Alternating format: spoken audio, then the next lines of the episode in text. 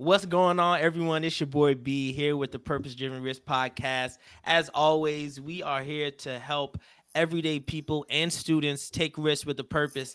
Um, I'm super excited. Uh, today we have an awesome guest. Listen, she's a superwoman, right? She's a wife, a mom, a serial entrepreneur. I say serial entrepreneur because she's been successful in one business and um, she's launching another business. Actually, by the time you're listening to this, she would have launched her second business. So um, I am super excited because I think you guys great information. Um, and um, Aleise, Aleise Kay, man, can you go ahead and just give us a little introduction? If if someone was to meet you, like what do you usually say to people when you introduce yourself, like if you're speaking somewhere? Yeah, okay, so hey guys, so my name is Aleise. And I always started off from, you know, kind of like when, when you met me, I always started off with uh, college because what I do now is completely the opposite of what I studied in college.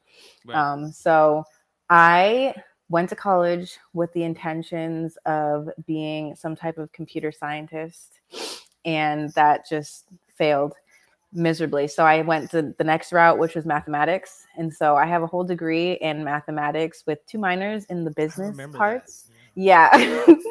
Um, and realistically, I graduated in math because my mom said she wasn't going to pay for me to study psychology because I wouldn't get a job.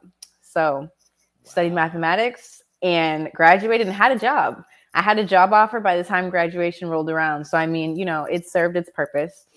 Um, but I realized literally like within six months at my corporate job, like probably less than that, literally probably within three or four months, I was like, you know what? Like, I definitely don't see myself doing this for the rest of my life. I don't see myself doing this for 30 years. Um, like, it's okay, but I'm like, this is gonna get old very quickly. And I was like, what else is there for me to do? And I got exposed to entrepreneurship. So wait, were you were you were you successful at your job? Like, I'm I'm just saying, like, were you good at your job? Yeah, like I would say, like in the beginning, I wasn't like because I was an insurance underwriter, so a lot of like number crunching and like program different stuff. Um, and here's the thing like my first like six months, I was okay because I was new and I had a mentor and she literally quit like while I was still like a new hire. And then they assigned me a new mentor. And like within six months, that person quit. So I had like no like mentorship for right, real right. For like that first, I want to say like year.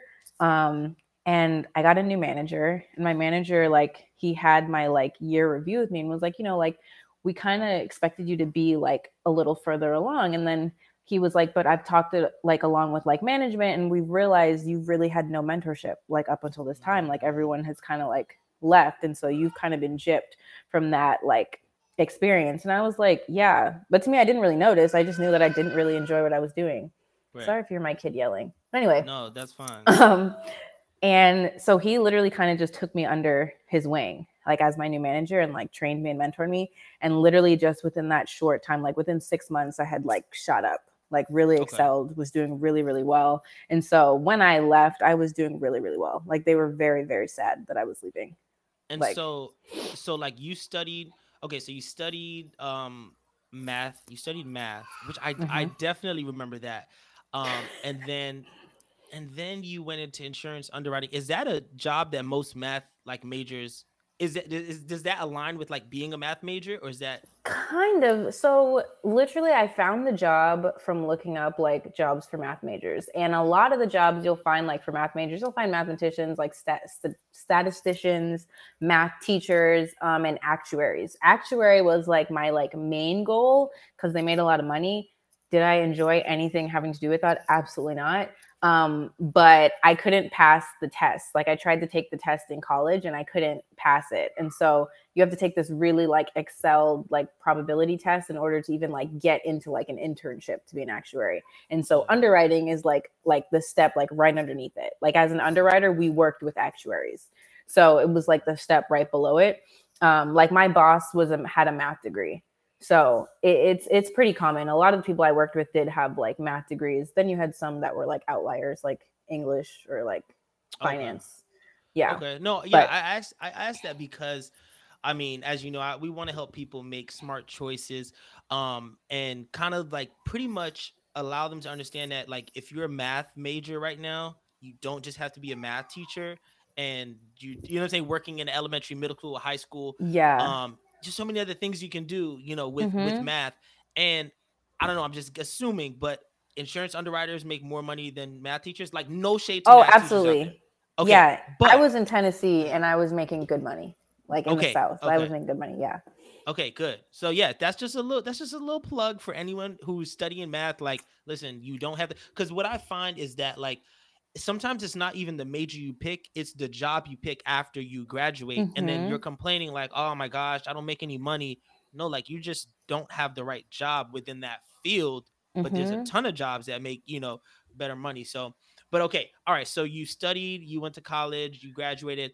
But let's go back a little bit more. Like, tell us about like Aleise, like small Aleise. Like, what was Aleise like as a child? Like connecting Oh, to today. Like, what was that like?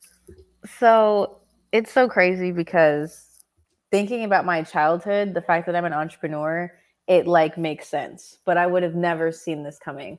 So growing up, like as a kid, I like middle school, I was bullied like a lot. Mm. Like it was like, yeah, like that was like, and I was very like soft and I didn't really like stand up for myself. I was very like shy and I would try really hard to fit in and it just wouldn't work.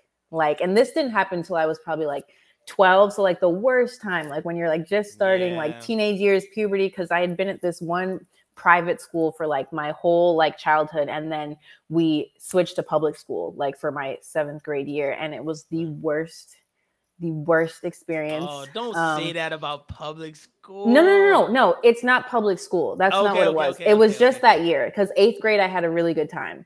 Okay. Um, okay, cool. seventh grade was like my first experience with like cliques and like Right. bullying and like literally like one of the girls like I was best friends with at my private school. We went to this public school together.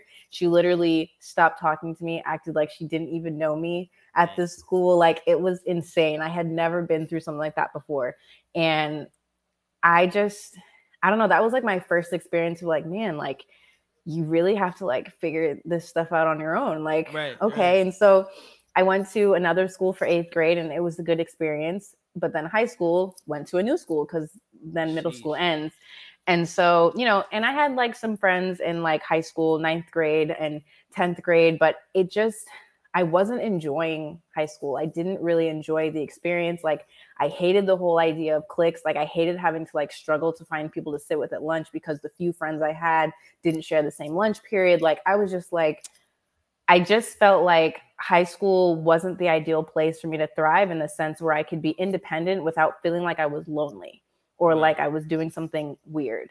And so I came home one day, sophomore year of high school, busted into my parents' room just like with tears, just like crying like I can't stay here. Like I need to I need to leave. I need to do something else. And Like one of my friends yeah so one of my friends had told me about dual enrollment which is basically where you take all your high school classes at a local university Yep. so um, or you can do community college or university but one of the universities near me um, allowed you to do it if your gpa was high at a certain Right. level and Right. so i literally like junior and senior year i did not step foot into my high school ever again just to check with, check in with my guidance counselor for her to approve Right. my classes.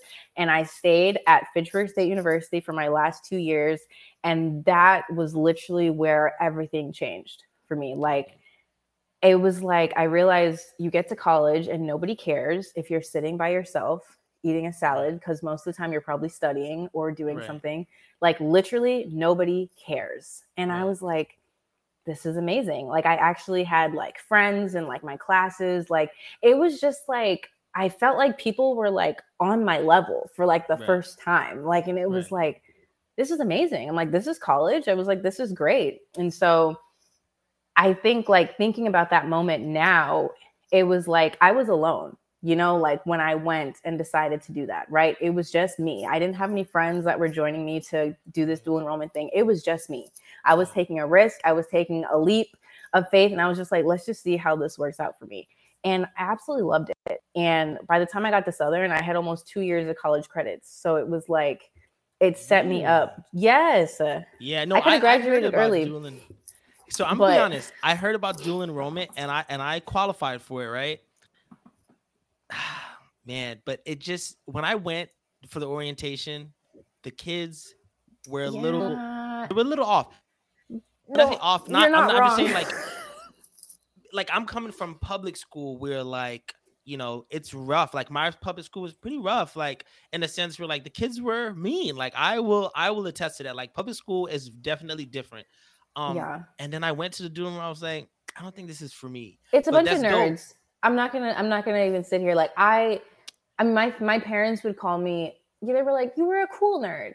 Like like I wasn't I wouldn't consider myself to be socially awkward. And I'm how I was back then I don't- pretty I don't similar to how I want yeah, to how I am. Like I've been around like a lot of the dual enrollment kids were socially awkward. I'm not gonna even Right. like lie to you. Like they were, but it's like eh, I was like, you know what? This is better than where I was at, so I'll take it. And I was thinking ahead. I was like, Right. how is this going to set me up for college and for later on? And I feel like it literally prepared me so much for by the time I got to Southern, like I was skating through. I already understood like the routine, the importance of like having routine and and getting up early to make it to your classes, the importance of showing up to your Right. classes and what it actually means. And I just got one step better because now I was in the dorm and I got to get that full like experience. And so, yeah, I feel like all of that prepared me without me realizing it for entrepreneurship because for the most part entrepreneurship it, it's it's a solo game unless you're going in with like a partnership type of thing but Right. in this day and age of like social media and like all that stuff where people are afraid to get on camera and like post things and let people know Right. what they're doing i'm like you know i had already done all that i was like you know what what what's the worst that can happen people just don't buy or people think i'm stupid but they're not going to tell me to my face So so okay, okay, wait. So you're saying that you because what I remember, and we went to the same college. When you hear us say Southern, that's like the name of the college that we went to.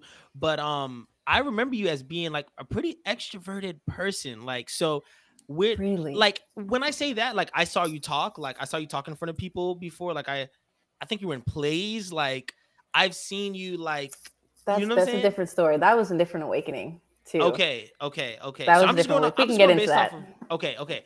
So when when do you think you were just like? Let's go back a little bit before entrepreneurship into like. Did you already know? Obviously, if you're doing dual enrollment, you know that okay, my life track right now, I'm gonna go to college. Like, what what was the decision on like what's your life after high school, and when did you start thinking like that?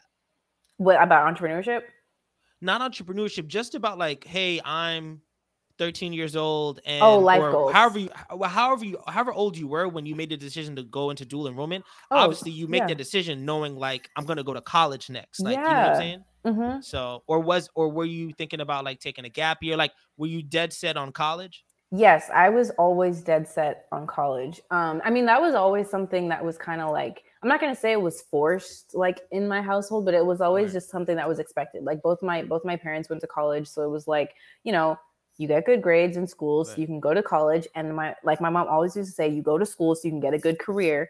You know, so you know you don't have to depend on any man to take care of you, type of thing. And so I was like, all right. And so, I mean, I worked really hard in school. Um, always worked my hardest to get straight A's and to make sure that everything was good so I could get to a good school. And when I got to dual enrollment, I wasn't 100% sure what I wanted to study, but I would take computer science courses um, throughout my time while I was there. And I actually kind of liked it. And so I was like, you know what? Like, I was like, computer scientists, like software engineers, like they make a decent amount of money after graduation. So I'm going to just, you know, take classes here. That way it'll kind of prep me and keep me ahead for when I get to college. And so I'd kind of always thought I was going to go to college and get a job and be there for 30, 40 years. Like that was literally always the idea. I had absolutely no interest in entrepreneurship whatsoever. Um, I had no interest in sales. I absolutely hated talking to people, like trying to convince people or like anything of that nature. Like if I had to sell something, you weren't going to get it from me. Like that's not a thing. I was not that person, not a salesperson. Um, so entrepreneurship was literally the last thing on my radar. really So, so how did so okay so was it because you didn't have entrepreneurs around you like growing up did you have any entrepreneurs around you No, I had my my dad was always a hustler. Like there was always like multiple like revenue streams that were happening. Like he didn't really like share it with us, but we always knew our dad to be somebody that was very frugal with money, but always had money. And it wasn't until I got a little older that I realized like he's always been a hustler. Like even when he was in college, he had like four jobs. I was in college, literally worked four job, three, four jobs. Like that was literally like I was the hustler, like in the family. Like my dad was like that. My brother is like that. I'm like that. So we've just always known hustle, not necessarily entrepreneurship. We've just always known to get to the bag type of thing. Right. Like always, you know, get money, yeah, no, I hear I hear that. Okay, pops, yo, let me hold, let me hold something, man. I, I might need a Listen. few dollars right now, man. What? Okay, no, so I know I just asked that because I know that um sometimes we don't like see ourselves as something because of lack of like actually seeing that mm-hmm. you know per, type of person in our life. So okay, point where you are, you've graduated and you got that job. I know in the beginning you talked about how you were working a job and you were you became successful at it or you know you you became good at it, but you knew early even though you stayed um I think you said a year and a half, two years, 3 years. 3 no, years. I was okay. 3 years, yeah. Okay, so you stayed 3 years and but you knew early on that you didn't want to can you talk about like what it was like to know that you don't want to be somewhere and then still stay that long? Like what was that period like? Because i watched it on instagram but i want everybody to understand like because i saw how you were unhappy and obviously i didn't know the fine details of it but i could see like you things like let's call it shade like oh i really don't want to be here or whatever but i could also see you working on your business like at the same time and for those who don't know she's in the business of copywriting if you guys don't know what that is, you're gonna learn today because when I saw her to start, when I saw her start like uh marketing this online, I promise you, I did not know what it was. Like I, the only copyright I know is like if somebody tries to steal your work, and that's what I thought it was. So we're gonna learn today. So okay, before you talk about like that, can you just give us a definition of like what copywriting is?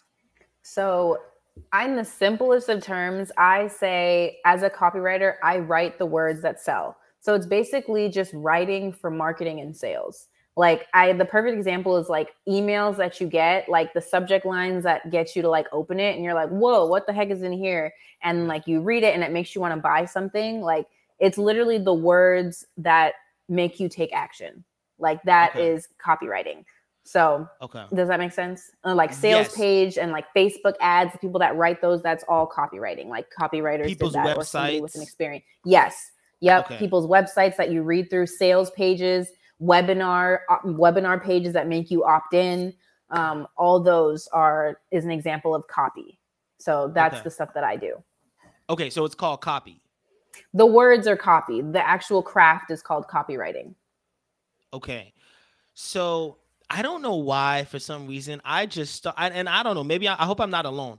When I go on a website, I don't even think about who wrote these words. I'm just like, oh, like this is just someone built a website and it just came like this. And I never and and I'm here to be super transparent. Like I, I don't have it all together. I don't know everything. I am 28 years old. I think you started doing this what four or five years ago. I was 22. 22. Okay. I I didn't know about this. Like I was like, okay, wait, this is new. So, okay, so now that we know the definition of copywriting, now we can go back to you just giving us some insight as to when you didn't like your job or you weren't satisfied with that type of living where it's like, okay, nine to five. Okay, yeah. no, this is not for me. Do copywriting, or is that the first thing you started when you realized? You know you what? Didn't... It's not the first thing I started with. So okay. technically, I haven't been copywriting like that. Hasn't been my career for four years, but I've been doing it the whole time. But I'll get into okay. that. And also, disclaimer too, I am not against the nine to five. I've realized that over the few years or year and change that I've been full time in my business, like without a nine to five, like I just wasn't passionate about the nine to five that I had.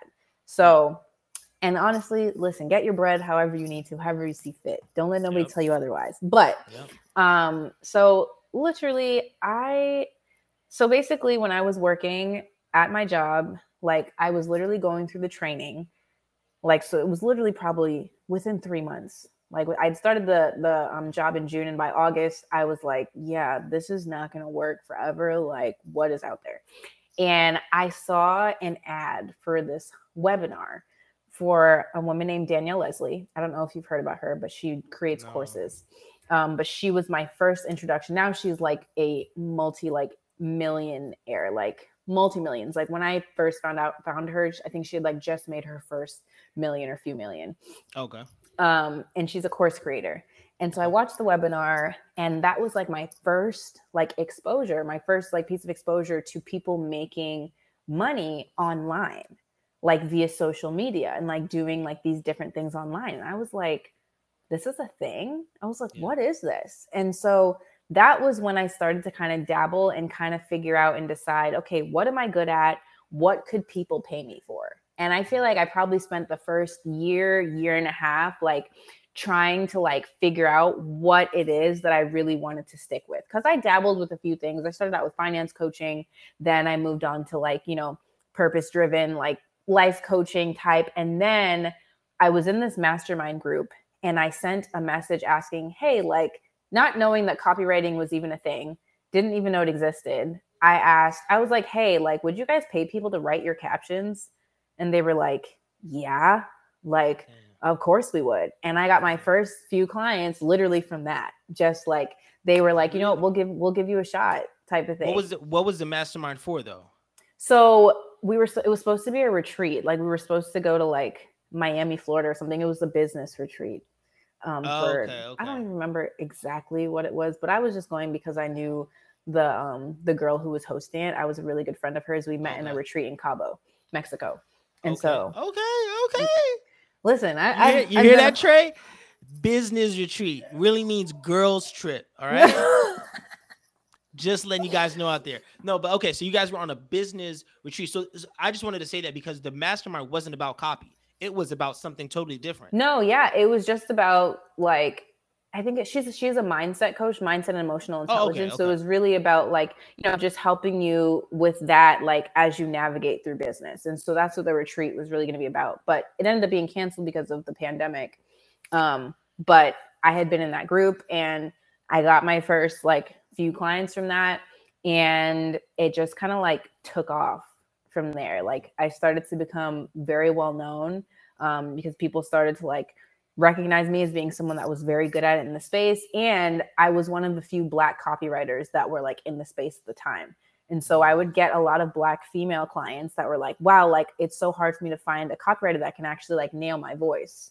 And so What, I, okay, what, like- what does that mean? What does nail my voice mean? Oh, okay. So copywriters.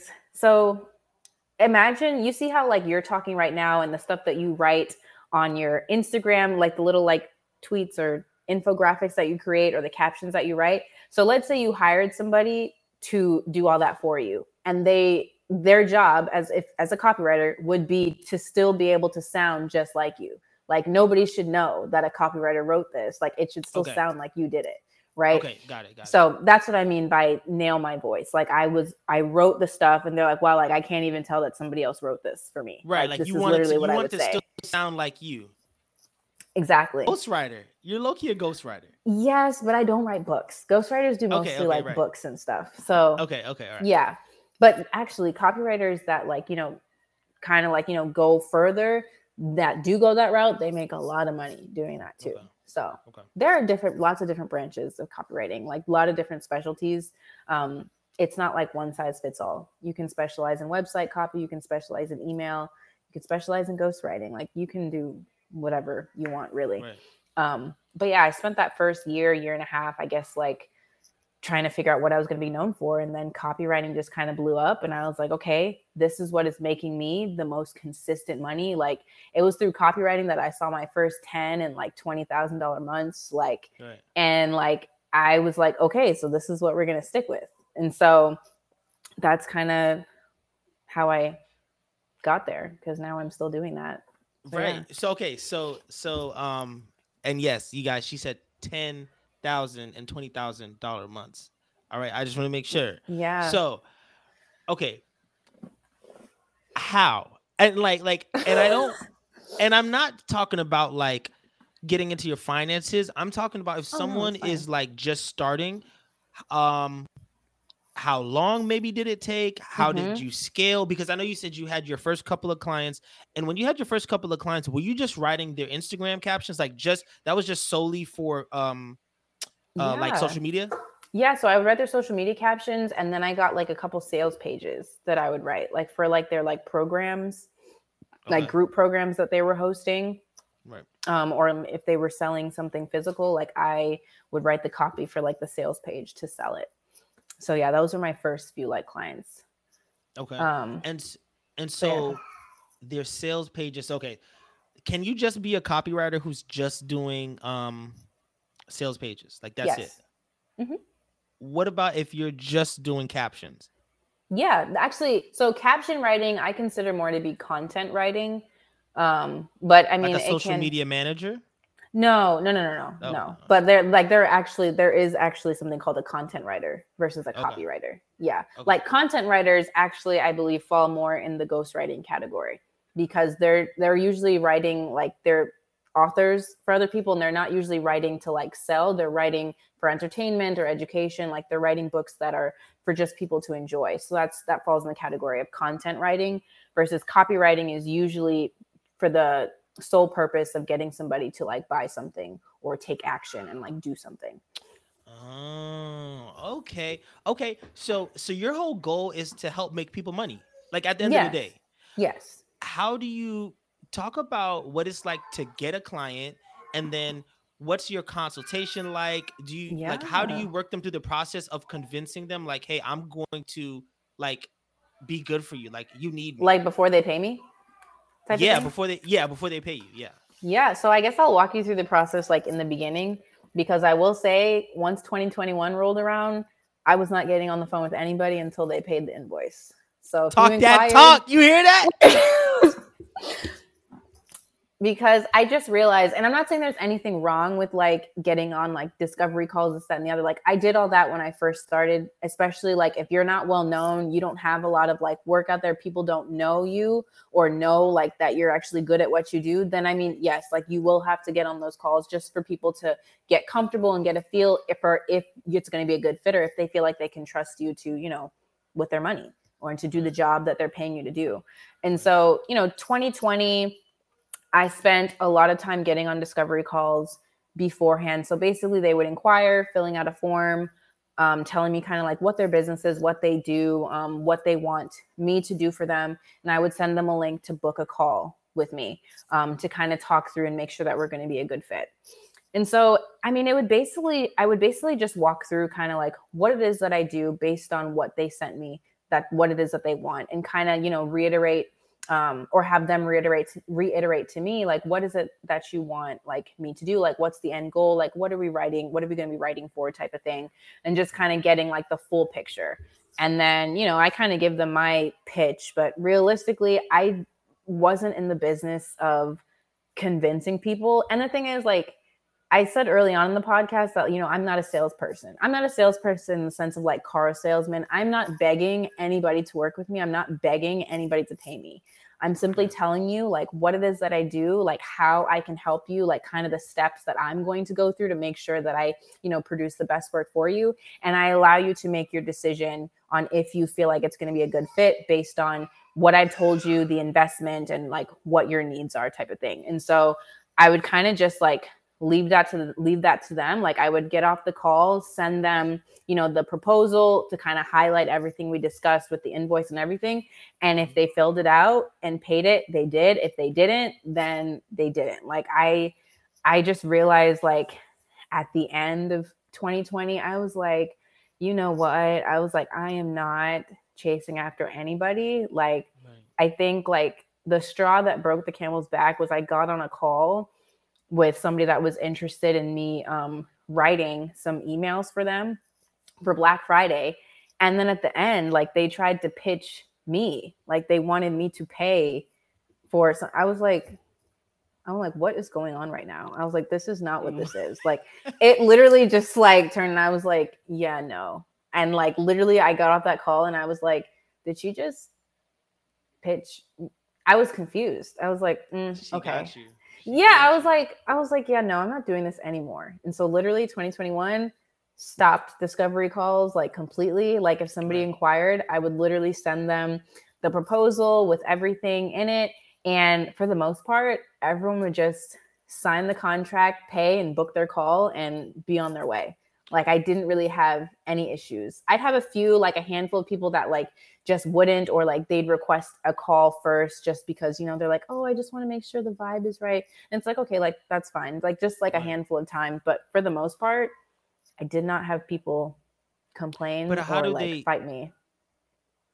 Did you just send them your work? Like, how did they know what you've done? So that's the thing, too. Like, when you've been doing like what you do for a decent amount of enough time where people know you and people talk about you, sometimes the word of mouth is enough for them to trust you. And I've worked mm-hmm. with some pretty like like high level like clientele that have a lot of of say like in the space where if they say that somebody's good like they take their word for it and they don't really have any questions about it. They're like okay cool. Because most of the people i work with like they're making so much money that they're just like they're just waiting for somebody to refer to refer to them like to refer them. They're like um okay this person's good. You sure? Yes she's amazing. And it's like great just send me the invoice.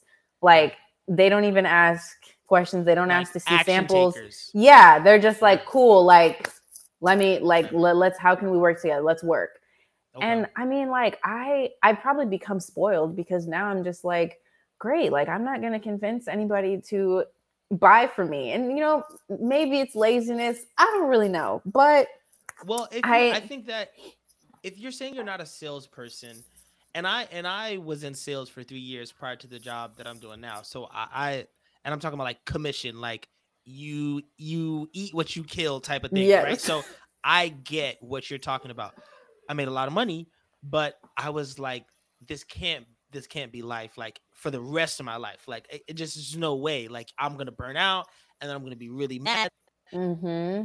And um and that's kind of how they get you with the whole sales jobs is like when you burn out and you just don't want to do it anymore, you're more mad at yourself because you know that you control what you make. So it's yeah. like you're not even mad at the job, really. You're like, shoot, I'm actually mad at myself. But anyway, so okay, so can we scale back a little bit and go because when you talk about like getting into the copy space, can you talk to the people who may be interested in like kind of roadmap like do I need to go to school for this? Do I need to be an English lit major to make sure I can write properly? Or like, how do you get into this? Yeah. So I will say that I have always been passionate about writing. I've always been very good at writing, um, but I didn't I didn't know anything about like copywriting as far as like the craft itself. So when I started my entrepreneurship journey in general, you would always have like all the courses I would buy, there would be a lesson on copywriting. Like, hey, like make sure that your copy is good because if you can't convince people with like your copy, like nobody's gonna buy.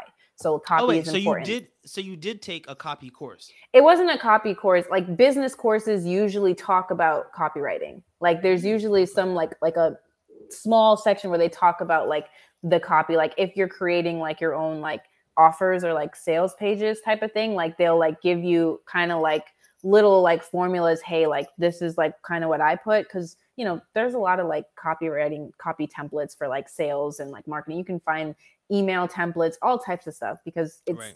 it's known throughout the business space that like you know your words do matter right there mm-hmm. has to be some type of convincing in the words for people to want to buy or some type right. of call to action for people to buy type of thing so yeah no it wasn't a course like when i was first starting out. Later on like as i was like getting more like deep into it i did invest in a couple courses just to like learn a little more but even then like courses in copywriting will teach you the basics but once you develop the craft for real and you really become good at it and you enjoy it, you'll kind of develop your own kind of flair and spin.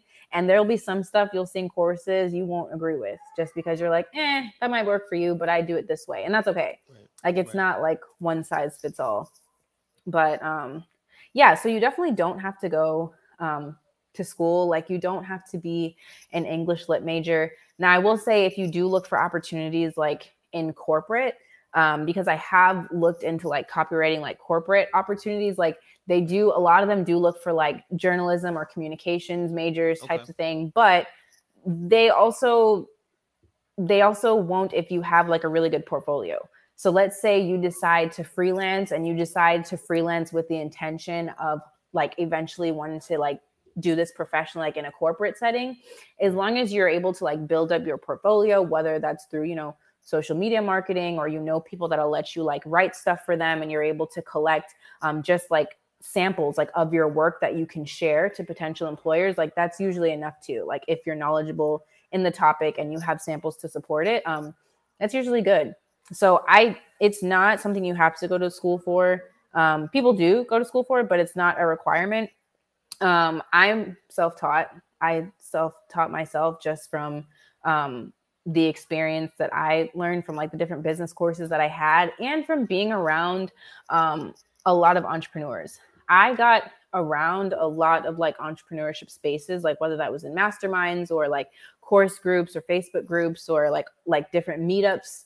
Um, I got into those things very early on, like literally like when I was like first starting, just okay. because I was like, okay, like I need to get like around people that understand. I need to get around people that are like doing this. So.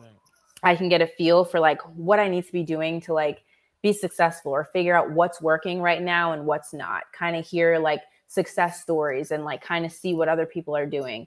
Um, and I feel like that really helped me too because I was able to see so much different examples of like sales pages, emails, copy, and I wasn't even looking into copywriting per se back then, but being around all those different people kind of exposed me to what's working right now in the space? Like right. what's common right now? Like what what should i be looking out for when i'm writing let's say emails or like sales pages? Like i know it's happening because i'm i've been in the space long enough now but i also surround myself like most of my instagram is of people that are entrepreneurs. Like most of my followers people i follow they're all most of them are business owners.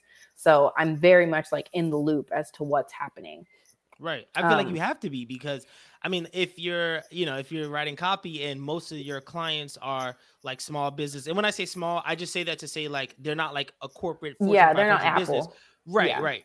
And so like they need your services. Um, and so like I just think I want to pause because if you're thinking right now that you can start something, but you don't, you want to start something, but you don't know like where to start. As Aleise was saying, like she was just going to these business masterminds and it wasn't even for copy. It just so people like, what do you need? And I think a lot of times we're not asking people like we're not doing market research like what do people need right now? Like mm-hmm. where can I mm-hmm. fit in, you know, versus like, oh, I don't know what I want to do. Well, you're not asking people what they need because if you want to have a business, you have to serve people and you need to ask people like what they're needing. So that's just a little gem for you guys. You guys really need to make sure that even if you're in a mastermind amongst a whole bunch of entrepreneurs, she got like a bunch of clients just from like being in the room and saying like, oh, "Okay, cool, I'll do that. If you guys need that, I'll just do that." And she ended up liking it. So that's that's actually pretty pretty cool. So I want to know how you scaled from just having like maybe a couple of clients to a ten thousand dollar month. Give me one second. I'm gonna close this blind real, real quick. Oh yeah, you're good. I was like, you getting real shiny.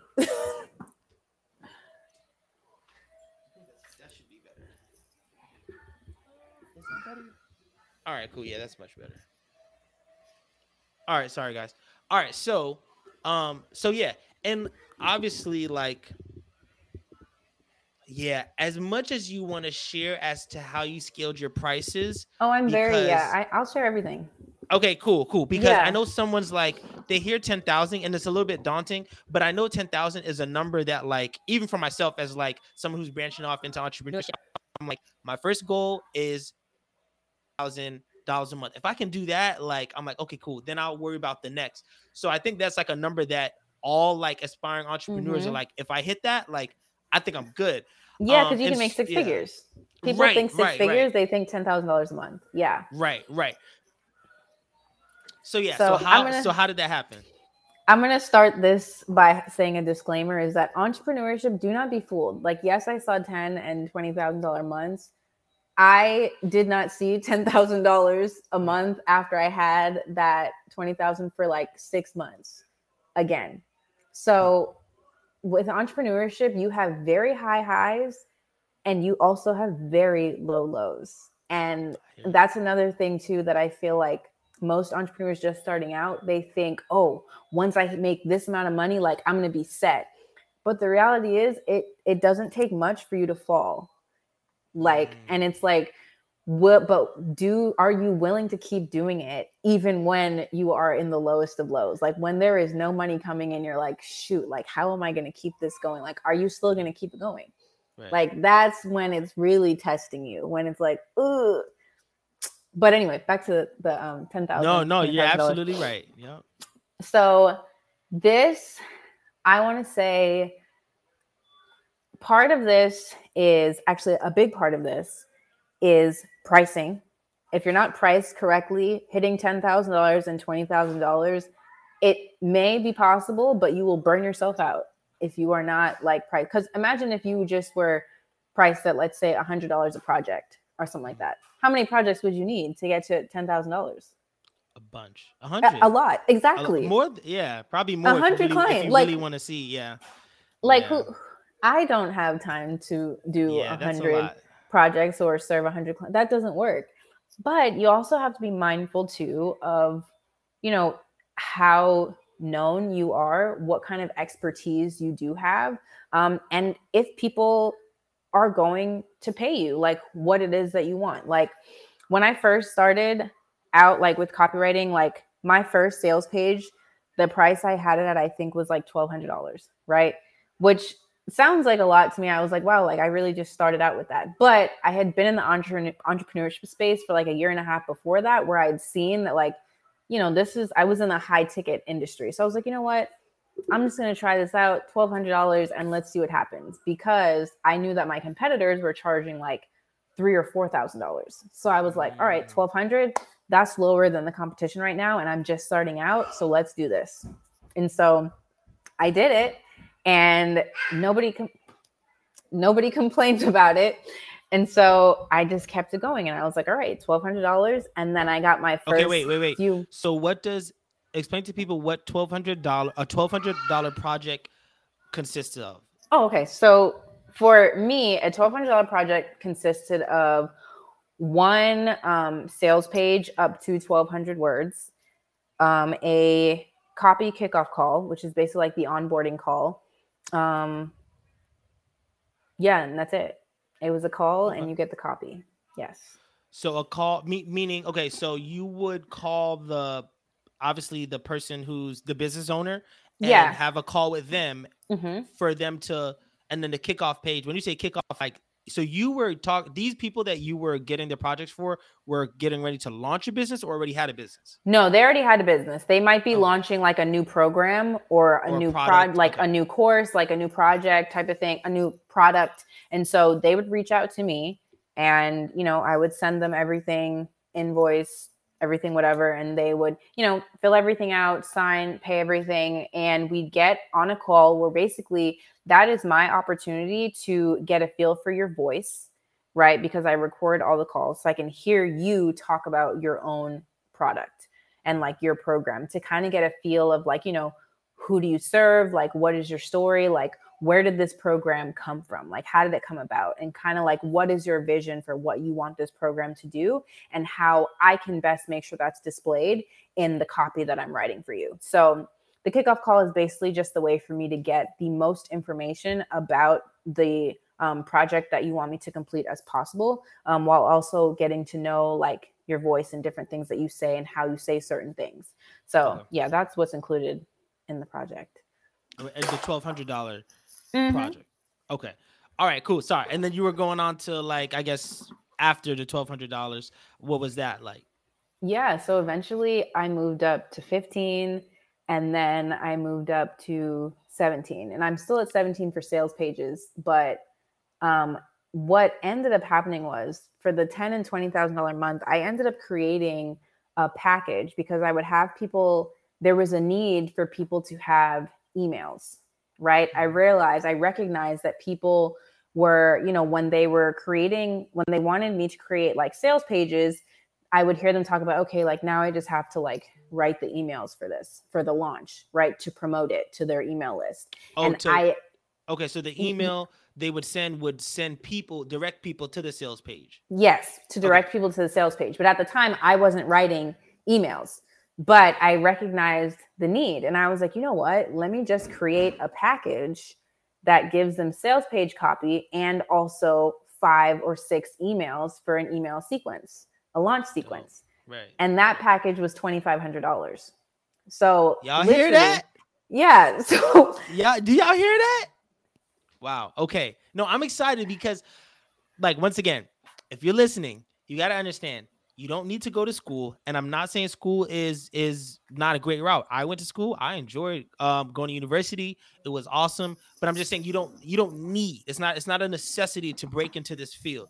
And then not only can you break into the field but you can also charge $1200 and scale up but then you can also which Aleise has just been so great at doing is identifying like what else do people need? I'm telling you like they will tell you you're trying to have a successful business, listen to your customers, listen to the people who are pretty much paying you to do something already and figure out what else they need. And they needed emails. So that was that's what you went with. Okay. So now we're at the point where you're doing uh you're still you're still doing the sales pages, but you're also mm-hmm. doing a combined package for, yes. for twenty five hundred dollars. Mm-hmm. Okay, got yeah. Sorry, go ahead. And so I think the month that I made the ten thousand, like my first actually my first $10,000 month happened the month after George Floyd. My business blew up like crazy after that. And I had just started copywriting, but that was different. I, I didn't have any strategy for that. That just right. happened. Okay. But okay. the next time it happened, um, yeah, I think I had sold like four of those packages and I was on retainer, like email retainer um, for another client. And I think I had like a couple sales pages come in too. So I think I made like between like 15 and like 18 grand i think like in cash like right. like that came into my bank account like that month. And in sales right. it was probably like 20 or 21k but yeah it was like it was crazy. But i mean for the most part it was definitely the way that my packages were structured and the way that i had them priced. But i don't want that to be like the main driver for people just because like the industry like the online industry is is is is different. It's different now you know? Like you have to be like careful because people don't trust everyone. So i would say like you know go in where you feel comfortable actually being able to sell yourself. If you don't believe that you can sell yourself at $2500 then don't do it because they're gonna they're gonna feel that. Like they can feel right. that like you don't believe you're worth the $2500 so why should okay. i pay you type of thing right but at this stage, I was very confident that I could deliver you $2,500 worth of work and like you can go somewhere else if you want to, but this is this is the price is the price type of thing. Right. And like I really never had an issue because it's like you said, I was really fulfilling a need, right? And most of these clients were already making well over $10,000, $12,000, $15,000, some of them $100,000. They were making so much money, they didn't really care. They were just like, all right, cool, write off for the taxes, and I don't have to worry about this launch and writing the copy for this. Wonderful. Right. Where do I right. sign? Right. And so, yeah, that was how I got my first um, set of like five figure months, but it also required a lot of like consistent marketing, like on social media all the time, posting, posting reels, you know, dancing reels, doing God knows what just to get yeah, people's I, attention. I saw you when the reels came out. I saw you turn up. I'm like, nah, she's going crazy right now. Yeah, was, I you were probably posting a, a reel a day uh, or maybe yeah. two. I was like, yo, she's taking. Yeah, I and that reels. month I made ten thousand dollars that month. That month that I was posting reels every single day, I saw 10, December thirty first. I right. literally somebody paid an invoice and I broke past the ten thousand dollars for that month. Like nice but it's okay. It, so yeah, let me see. Okay, so as far as retainer, how does that work? That almost sounds like subscription based. Like for me, if I could be in a business that's subscription, like that's all me because I love to talk, so I can continue to talk. I know you said you don't like to market. Like I don't mind marketing. There's a difference between like trying to sell and market. Like you can be a good salesperson, but if you can't market, like you still you'll make money because you can sell, but like I believe like people like I don't know, like Gary Vee or like people uh like a whole bunch those top like 1% mm-hmm. entrepreneurs mm-hmm. um grant cardone and those different type of people like they can sell and they can market and so they're like unicorns because they do both like so great so like going back to like the retainer stuff what are these these people are just on retainer or clients retainer for emails yeah. or when or meaning whenever they have a launch they pay you or even if they don't have a launch they still pay you how does that work yeah so first things first i don't mind selling and marketing. I'm just in a space though where I'm just tired. After I had my son, nothing was the same.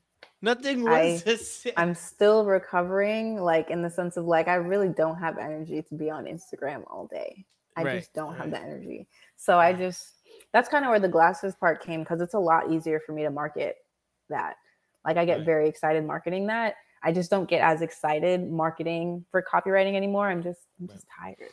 I so, you, I hear you. Glasses is just it's just where it's easy for me. But Right. um I forgot the question. What was the question? No, no, no. So, so I was just saying for the retainer part, like, oh, yes. do people, do people even like a month where people don't have any product launching, they still, you still get paid. Oh yeah, so I have people on so three month contract, and they pay me a certain amount, either between eight hundred and two thousand dollars a month, um, depending on what I'm on retainer for. Um, I have one where I'm just on retainer for emails, and then I have one where you know you get like up to like five or six pieces of content per month, where that can include sales pages, website pages, um, landing pages, emails, like you know whatever it is that you need for the month, like the amount like covers that.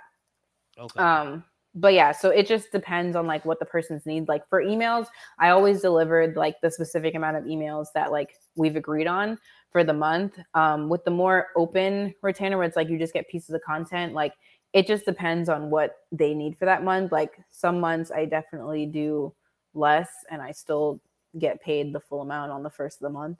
So it just depends on what the need is. So Okay. Okay.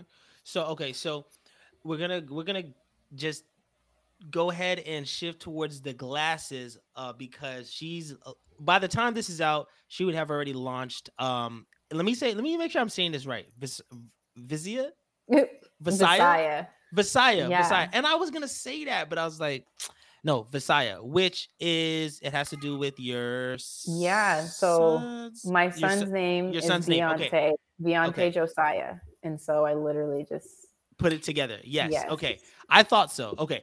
All right. So before we shift into the glasses, which we'll talk about briefly, but I just want you to kind of just end this with letting someone know if you're looking to get into the copy space right now, what is like, give them like a one, two, and third step that they need to do. Like, this is someone who has never even tried it before and what they need to be doing. So number one, um, do some research on what it actually is. So like that's important. Look up examples of copy, even like the different kinds of copy that are out there, because it's not just one kind. So kind of look up, do some research on the like what copywriting is and kind of like what it entails and the different like niches of copywriting that you could get into.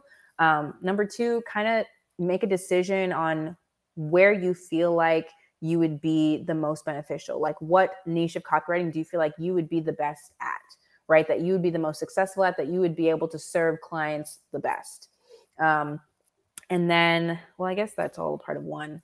Two, go on social media or or go to people that you know that are like business owners or that are in the marketing space that know like about copywriting and kind of figure out you know where you can get like some experience doing it right? Even if you decide the first few projects that you're going to do are free just so you can like test it out and kind of see like you know is this something that i like or is this something that i could really keep up or that i'd even want to do? Um, upwork is a good place you could go to and like fiverr where you could kind of you know like apply to like different like copywriting jobs that are out there. Um, if you want to start like freelancing type of thing and you're just starting out and you just want to like fill your portfolio those are two good places to go. But social media and word of mouth like your network if you have like you know small business owners in your network those are good places that you can check out too to kind of dip your feet in the water. Right. and then three, I mean, if you end up realizing that you like it and this is something that you could do, kind of create like a little, you know, a little, I'm not to say business plan because I don't want you to get too like psyched out, but just like a plan of like attack on like what are the goals that you want to like set for this? Like, what are the things that you want to do? Like, you know, do you want to make a lot of money? doing this or is this something that you just want to dabble like what are the real goals that you have for starting this new venture and kind of figure that out. And I feel like that'll kind of help you and guide you as you're kind of going through the path of starting a copywriting business or like getting interested into it. Okay. And if you want to shout out anyone, unless you're going to be dropping the course on how to be a great copywriter, if you're not, that's cool. But who been... who would you shoot people to? Who would you send people to to say like, hey, go and take a copy course if you have to? Yeah, I'll do you one better because it's free. She's got a bunch, like a whole YouTube channel just dedicated to like people that want to be copywriters. Her name is Alex Cattoni. Um, and if you look up like the copy posse, like she'll pop up. But Alex Cattoni on YouTube, if you look her up, like she's got a bunch of stuff on copywriting. I have watched so much of her stuff when I was first starting out, like watched a whole bunch of stuff, and she's really good. Really, okay. really good. Okay, cool, cool. Yeah, don't say don't say um Aleise never did anything for you guys. All right. She just gave you somebody who can help you get started. So okay, cool. All right. So we're gonna transition from copy, and she's a two-time, you know, Grammy Award business owner. So but okay, so talk to me about why sunglasses. All I all I know is you went from writing words, and I just see a whole bunch of sunglasses, pictures, videos. I'm like, what is she up to? I and know. Then I see you're taking a music video. I'm like, yo, what? And then I know there's a launch. So what? Why sunglasses? I know it wasn't the smoothest marketing transition, but I didn't really care. But um, yeah. So literally, so I was going through one of my like really low, low points of like entrepreneurship, and I was like, all right, Aleise, like, what can we do? And I just actually had to like kind of go back to things that I loved. I was like, okay, least like what is something that you like enjoy? Like what's something else that you could like venture off into? And I had wanted to dabble into e-commerce um, because Trey is into e-commerce. And I was like, I was like, okay, like maybe I could have a clothing line. Like I could do that. And then I was just like, I just didn't end up like going through with it. It was just a lot of work that I just didn't feel like dealing with. I was like, eh, don't really feel like it. And then I just like I I'd put on like one of my favorite pairs of glasses from another small business owner that um sells glasses. She sells mostly clothes now, but she used to focus on glasses. And I put on the glasses and like the side like like one of the arms like ripped, like broke. It just fell off onto the floor. And I was like, dang, I was like, what the heck? I was like, these are like my favorite. And I didn't think anything of it. And then a YouTuber that I know I don't know if you knew Ken and Diara, but she so. launched. Yeah, they're not together anymore. But oh. she launched um, a sunglasses line like a few months back, and I was like, "Huh." I was like, "This is brilliant," and it just like hit me, and I was like. I was like, man, I was like, Aleise, if there's one thing people know you for, it's a good pair of sunglasses all the time, at any time. I was like, and obviously, you know, like her style is, is, completely different from mine. She's very eclectic and into snakes and such. That's not me. But I was like, you know what, Aleise? And I just remembered like after I had my son, like I did not feel confident like taking pictures for real without mm. sunglasses or videos. Like if you look at like the earlier reels that I took like after giving birth, I have sunglasses on in all of them. All right, of them. Right. Because I just was not feeling myself. Like it's just not it's just not a pretty time like after birth you just don't feel that great and so i just thought about like how much of an impact i know it's weird to say but how much like sunglasses really meant to me like at, at one point it was like oh you know sunglasses are cute it's a fashion statement but literally at one point it was literally like a huge source of confidence for me and i was like okay like I think this is something that I could really sell because I fully believe that if there's a real story and like passion behind what you're doing, it makes it that much easier to create it and sell it.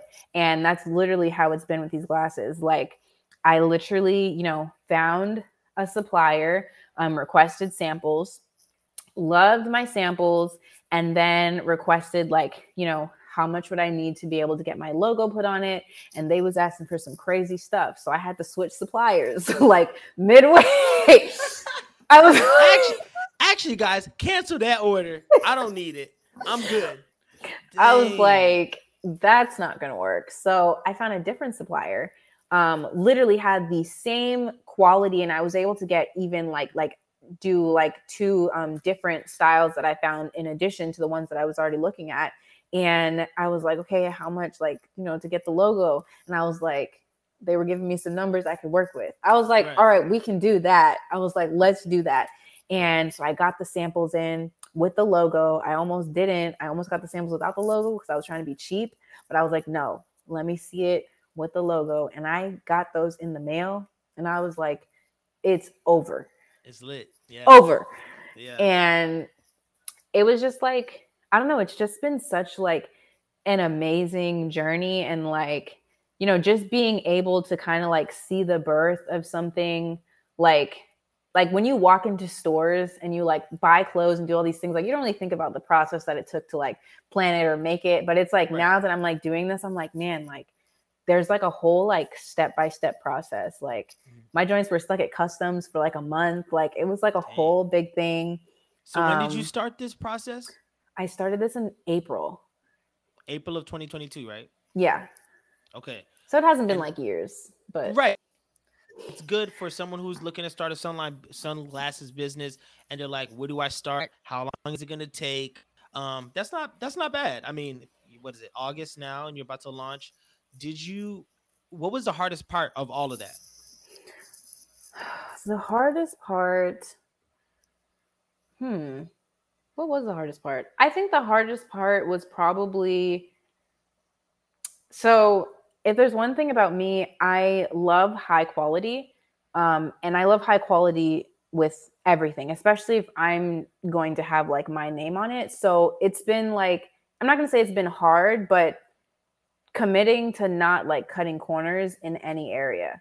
You know like it's like the glasses are high quality and i'm like great but that means the packaging that it comes in also has to be high quality.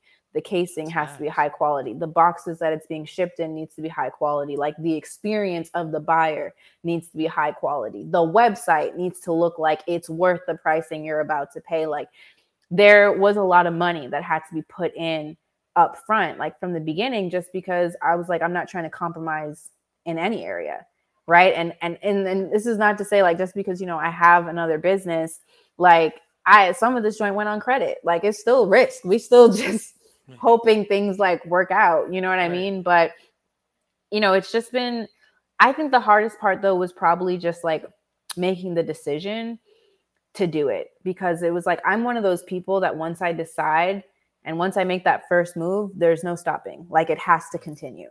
Like when i got that first set of samples and then i said okay how much would it be for me to put the logo on it? And that pricing didn't work i could have stopped there and been like well this is just a sign. Maybe i'm just Right. supposed to do it without the logo. And like you know trey and my friends were like no you have to have the logo on it. Like what is it without the logo? Like you have to have it. And i was like i was like you know what? You guys are right. Like you're right. And so i went and found somebody else a different supplier which means i had to rebuy more samples make sure they were good quality and then do the logo do the whole process again.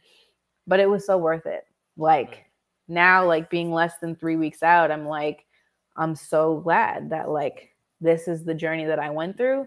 Um but it's also like you know i don't even think the hard part has really started yet. Like the hard part is going to be keeping up with it right? Like when i launch on august 17th like and that first week is over and maybe i don't get the sales that i want what then right? You got to keep going. And even Right. then when you sell out you got to do it again and again and again. So Right. I think for me, I think because I've already started a business, like I've realized that the hardest part really isn't starting, it's maintaining, it's Mm, keeping it going. Like that's going to be like the hardest part for business owners is when it gets, it's hard in the beginning, but I feel like it's even harder when you've seen the success and then things kind of start to like, you know, look a little weird and you're like, man, like, should I keep going? Like that's Yeah. when you're really getting tested. Like, all right, am I really built for this? And if so, like, what am I going to do about it? Right, right. No, and so was this business like I guess the idea I know I know that you mentioned you started this because you know of you know you you like sunglasses pretty much and you got the idea or not the idea but you broke your sunglasses that's story and that's awesome was this more of a fine like a passion project so to speak Oh, this is, I think it's a mixture. And I think that's what makes this so good because it is definitely a passion project, but I definitely see this being like a huge, like, revenue driver for me. Like, okay and I think I made that decision when I was deciding how much inventory I was going to buy. I was like, all right, Aleise, am I gonna just get a little bit so I can make, you know, just a little change that you know I'll be able to pay my bills for this month or whatever, or am I trying to make like see a, a big amount of money from this? And like Right. that that was it was then that I had to make that decision, like, okay, how much money am I really about to put in here? Like what return am I really looking for?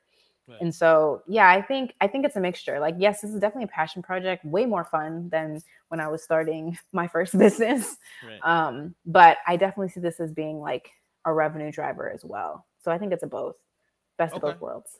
Okay, okay. And I feel like, I mean, just the fact that because I'm sure you got a website. If you guys haven't, go um, uh, hit the link in the bio. I hate saying that, but like, hit- I know, like, but you like, have to. you have um but i know that now that you have the experience of like copy you kind of like you kind of like a, a, a one woman show here like you know you have a lot like for for someone who had to like outsource to someone to copy you don't have to do that because you know how to do it yourself Yeah, no. Like I had my um, website designed and for the for the glasses and like you know the designer like you know they like pre-filled like copy and like they wrote some stuff and I was like I took out all of it and put in like my own stuff. Okay. No, that no, that's that's dope. I mean, I think that a lot of people when they're looking to be like um I guess like have multiple streams of income, a lot of people will say like you got to have like so many streams of income, seven or whatever it may be, but I think like a lot of people get really successful at one first and then they try to like build on top of that one. So, I mean, Mhm. sunglasses are I guess it's not really like connected to copy, but you need copy in order to sell sunglasses and be really successful. So it actually is, you know, some type of connection. Yeah, I think honestly, like, I think really, like, even though I have the experience with copywriting, I think more in my experience just with business in general is what kind of made this process like better too. Even though e commerce is completely different, completely different. Like, dealing with product versus dealing with like online stuff is very different. And Right. I'm grateful because you know Trey had experience doing stuff with like e-commerce. Um, so I was kind of able to watch him go through the process, and then I was kind of able to do the same thing. Right. And like you know, Right. he taught me like little like tips and tricks to like you know save money here, save money there, and so it was like, all right, like cool.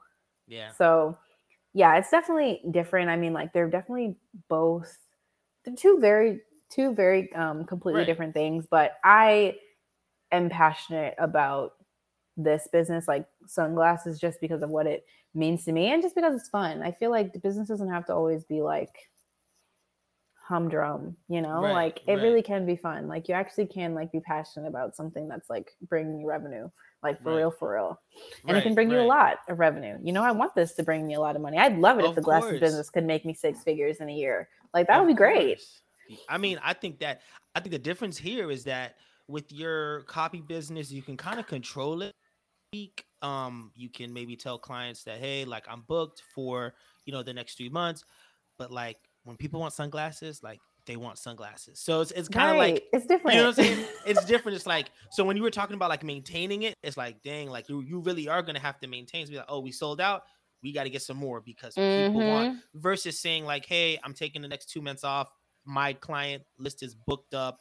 Sorry, like whatever. People are understanding of that because they almost want what they can't have. You know what I'm saying?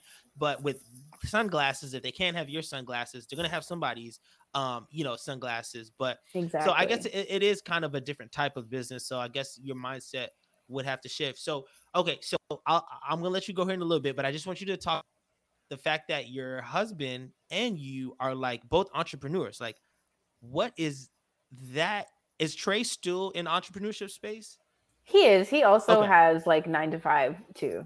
So Okay, okay, okay. he does. So yeah. what what is that like working now? Like, I'm guessing before with the copy, I, Trey wasn't involved. Am I correct? No, that he was- knows absolutely nothing about what I do. Okay, okay, okay. So I'm not the only one.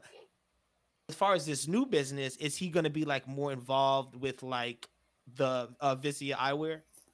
Yeah.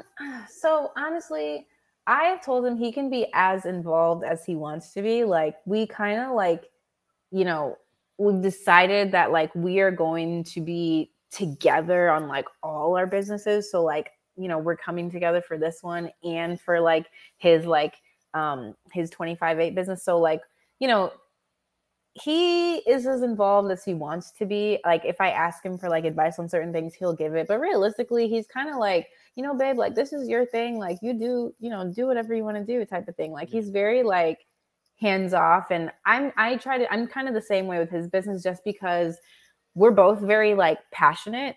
And so if he feels like he's right and I feel like I'm right, we're just gonna start like arguing and like so like when it came to his business i tried to like put like my two cents in when he like first started because i was like literally in a business like i had one and he was not trying to hear it and we would like get in like arguments and so mm-hmm. we just decided we're like you know what like if we're gonna come together we gotta let each other thrive like in our strengths and just kind of let it be type of thing right. so right. he's kind of just letting me kind of like do my own thing and like kind of see he's kind of just watching it's like, you know, I'll just see how it goes type right. of thing. Like if you need me, I'm here. But he's not like putting his two cents in where it's not needed. I just think he's trying to let me like he just wants out. me to do my own thing, see right. how it goes. Right, right. Okay. So so we talked about a lot and I think you gave a lot of great gems. I think you really got really detailed about what you do, how you did it what would you say now? And I always say now because purpose can change. Like there's different seasons of your life where you, I'm like, hey, this is what I'm built for right now. In the season you're in right what is, you know, what do you believe your purpose is? Whew. You know, I feel like this is a weird answer, but I feel like I don't feel like we each have like one purpose for our entire life. Like, and I feel like for a while I thought that, but it that changed a lot for me like after I had my son because I realized I couldn't be like the super hustler like businesswoman like making all the money and also being like a present and like happy mom and wife like I just couldn't and I feel like during that time like my purpose was just to focus on finding my place as a mother like how I was going to do that while also finding myself and I feel like I'm I'm slowly getting like the gist of like how I can balance like everything else. Like my brain is finally allowing that um, for me to have the space to do that. So I feel like purpose changes. Like, I don't know, every day I just pray for like wisdom for whatever path God has for me next because quite honestly, like I have no idea what he has like in front of me. And and you know, I, I don't know, maybe it's weird, but I don't really know what I feel like my purpose is. Like I felt like I knew when I first started my business um, because everyone says, "Oh, you have to know like what your purpose is, or else you're not going to be passionate about what you're doing." But I feel like I felt like my purpose has been different so many times that I feel like it's just dependent on whatever mission God has me on for at the time. Right. So I don't know. I try not to put myself in like a bubble like that just because I really I don't really know. Like I thought I knew, but I really don't. I right. don't. Right. I think so, it changes. So so, but you're so even though you may feel like, oh, I, I don't know right now, you think that being in search of it is something that do you think that's necessary? So I feel like I feel like that's an interesting question. Like I feel like if I didn't believe in God, then I would constantly feel like I was searching for purpose. Mm. But I feel like now that like like when i'm when i feel like i'm in like a good place with god our relationship is good and i spend the time that i should with him i'm not constantly in search and like wondering like what my purpose is and what what am i supposed to be doing right now i'm kind of just content just being still and just like kind of allowing the you know allowing myself to fall where i'm supposed to fall type of thing which I, i'm like the last person to say oh just go with the flow but if that's one thing I've learned like with this entrepreneurship journey, that is it. Like just kind of go with the flow, like let the pieces fall where they may and you know, I just pray for the peace to endure whatever that looks like. Right. Right. Okay. Okay. Well, I'm, I'm going to go ahead and speak to my audience and just let them know and remind them where they can find this podcast, this show. Uh, while I'm doing that, I just want you to think of any closing thoughts, any closing remarks you want to say, any that's going to be your time to rock the mic and do whatever. So uh, go ahead and think about that. But for right now, I want to speak to my community. Hey, you guys, I love you all. Listen, you can find this uh, podcast and podcast on any streaming platform. I mean, Apple, Spotify, Amazon, um, Stitcher, Google, um, definitely YouTube if version, which is always recommended because you get to see my beautiful face. But um, I just want to let you guys know we are simply here to remind you that purpose is real. Purpose is something that you can go after. Um, and although it may be risky, I hope that I'm bringing on the right people on this show to help you all um, and kind of guide you all uh, through that risk um, and helping you find your purpose. Um, so that's my piece. Aleise, it's, it's, it's on you. Yeah. So I want to say that one of the like biggest things that like my husband still gets on me about is he's like, you know, you're always just ready to spend so much money to do these things. And it's like, it's facts. I am like, when I first started entrepreneurship, I was ready to drop those bands, okay, to learn and do what I needed to do. And I will say, like, that may not be for everyone, but I do want to say, like, if you are passionate about something and you know that you want to like embark on a certain journey, and if there is a way for you to, you know, learn the skills that you need to and gain the experience that you can that will, you know, save you 10 years down the line, you know, versus, you know, doing it by yourself and, you know, falling, getting back up and doing things for the next 20 years versus just you know paying somebody that maybe has the knowledge and the experience that can really help you um, get to where you want to be like i encourage you to take the risk especially if it's something that you are sure that you want to continue doing just because i mean don't get me wrong like you know i've gotten myself into some holes. I'm not going to sit here and like lie and say oh it's just been amazing. Every investment has been worth it. But even though i have been in the holes i i feel like they've all been worth it. They've all brought me here They've all gotten me the experience that I have now and the knowledge that I would have never gotten if I didn't pay to get it. So right. take the risk. Right. That's dope. That's dope. Okay, where can they find you? Social medias, business pages, whatever you have, all that stuff. Go ahead and shout that out. Yeah. So social media is at Aleise Kay, A L E I S E K A Y. And you'll find my um, Visiah Eyewear business page through there just because I'm not going to spell that out for y'all. It's a little complicated. Right. But um, yeah, Visiah Eyewear is launching August 17th. By the time you listen to this, would have already launched. So yep. be sure to yep. head on over there and get yourself some cute sunnies. Summer's not over yet. So right. Wait, wait. is it is it unisex? Because can I grab a pair or no? Not yet. So it's not unisex yet, but okay. the next collection for like fall winter time is going to be unisex. Okay, so, okay. I, will wait. I'll wait. I'll yeah, wait. my brother's been like, "Where's the guys? Can I right. invest in the guys?" I was like, "Hold on." right, right. Oh, okay, cool, cool. No, that's dope. All right. Well, um, you, and man, this is the Purpose Driven Risk podcast. I just want to remind all of you um that we're, we're bringing this information, you know, so that you guys can be action takers. So, what I mean by that is, if you see um, Aleise's link in the bio to buy some uh, to purchase uh, some eyewear. We want you to do that. We want you to support, right? Um, because she's giving you the gems that's hopefully going to make you successful. Also, if you're someone right now looking to get into the copyright um, space, I'm gonna go ahead and actually get the name and the information from Elise on who she uh, mentioned that you can go ahead and tap in with to maybe start that process. But once again, this is something where we're not knocking uh, school or traditional education, um, but the fact that we both went to college, uh, we both have our degrees. Um, Aleise uh, was working in corporate and found another way to make just as much and more money um, than what she was doing using her degree. We just want to make sure that you all know all of the options that there are and not just focusing on one before you make that decision.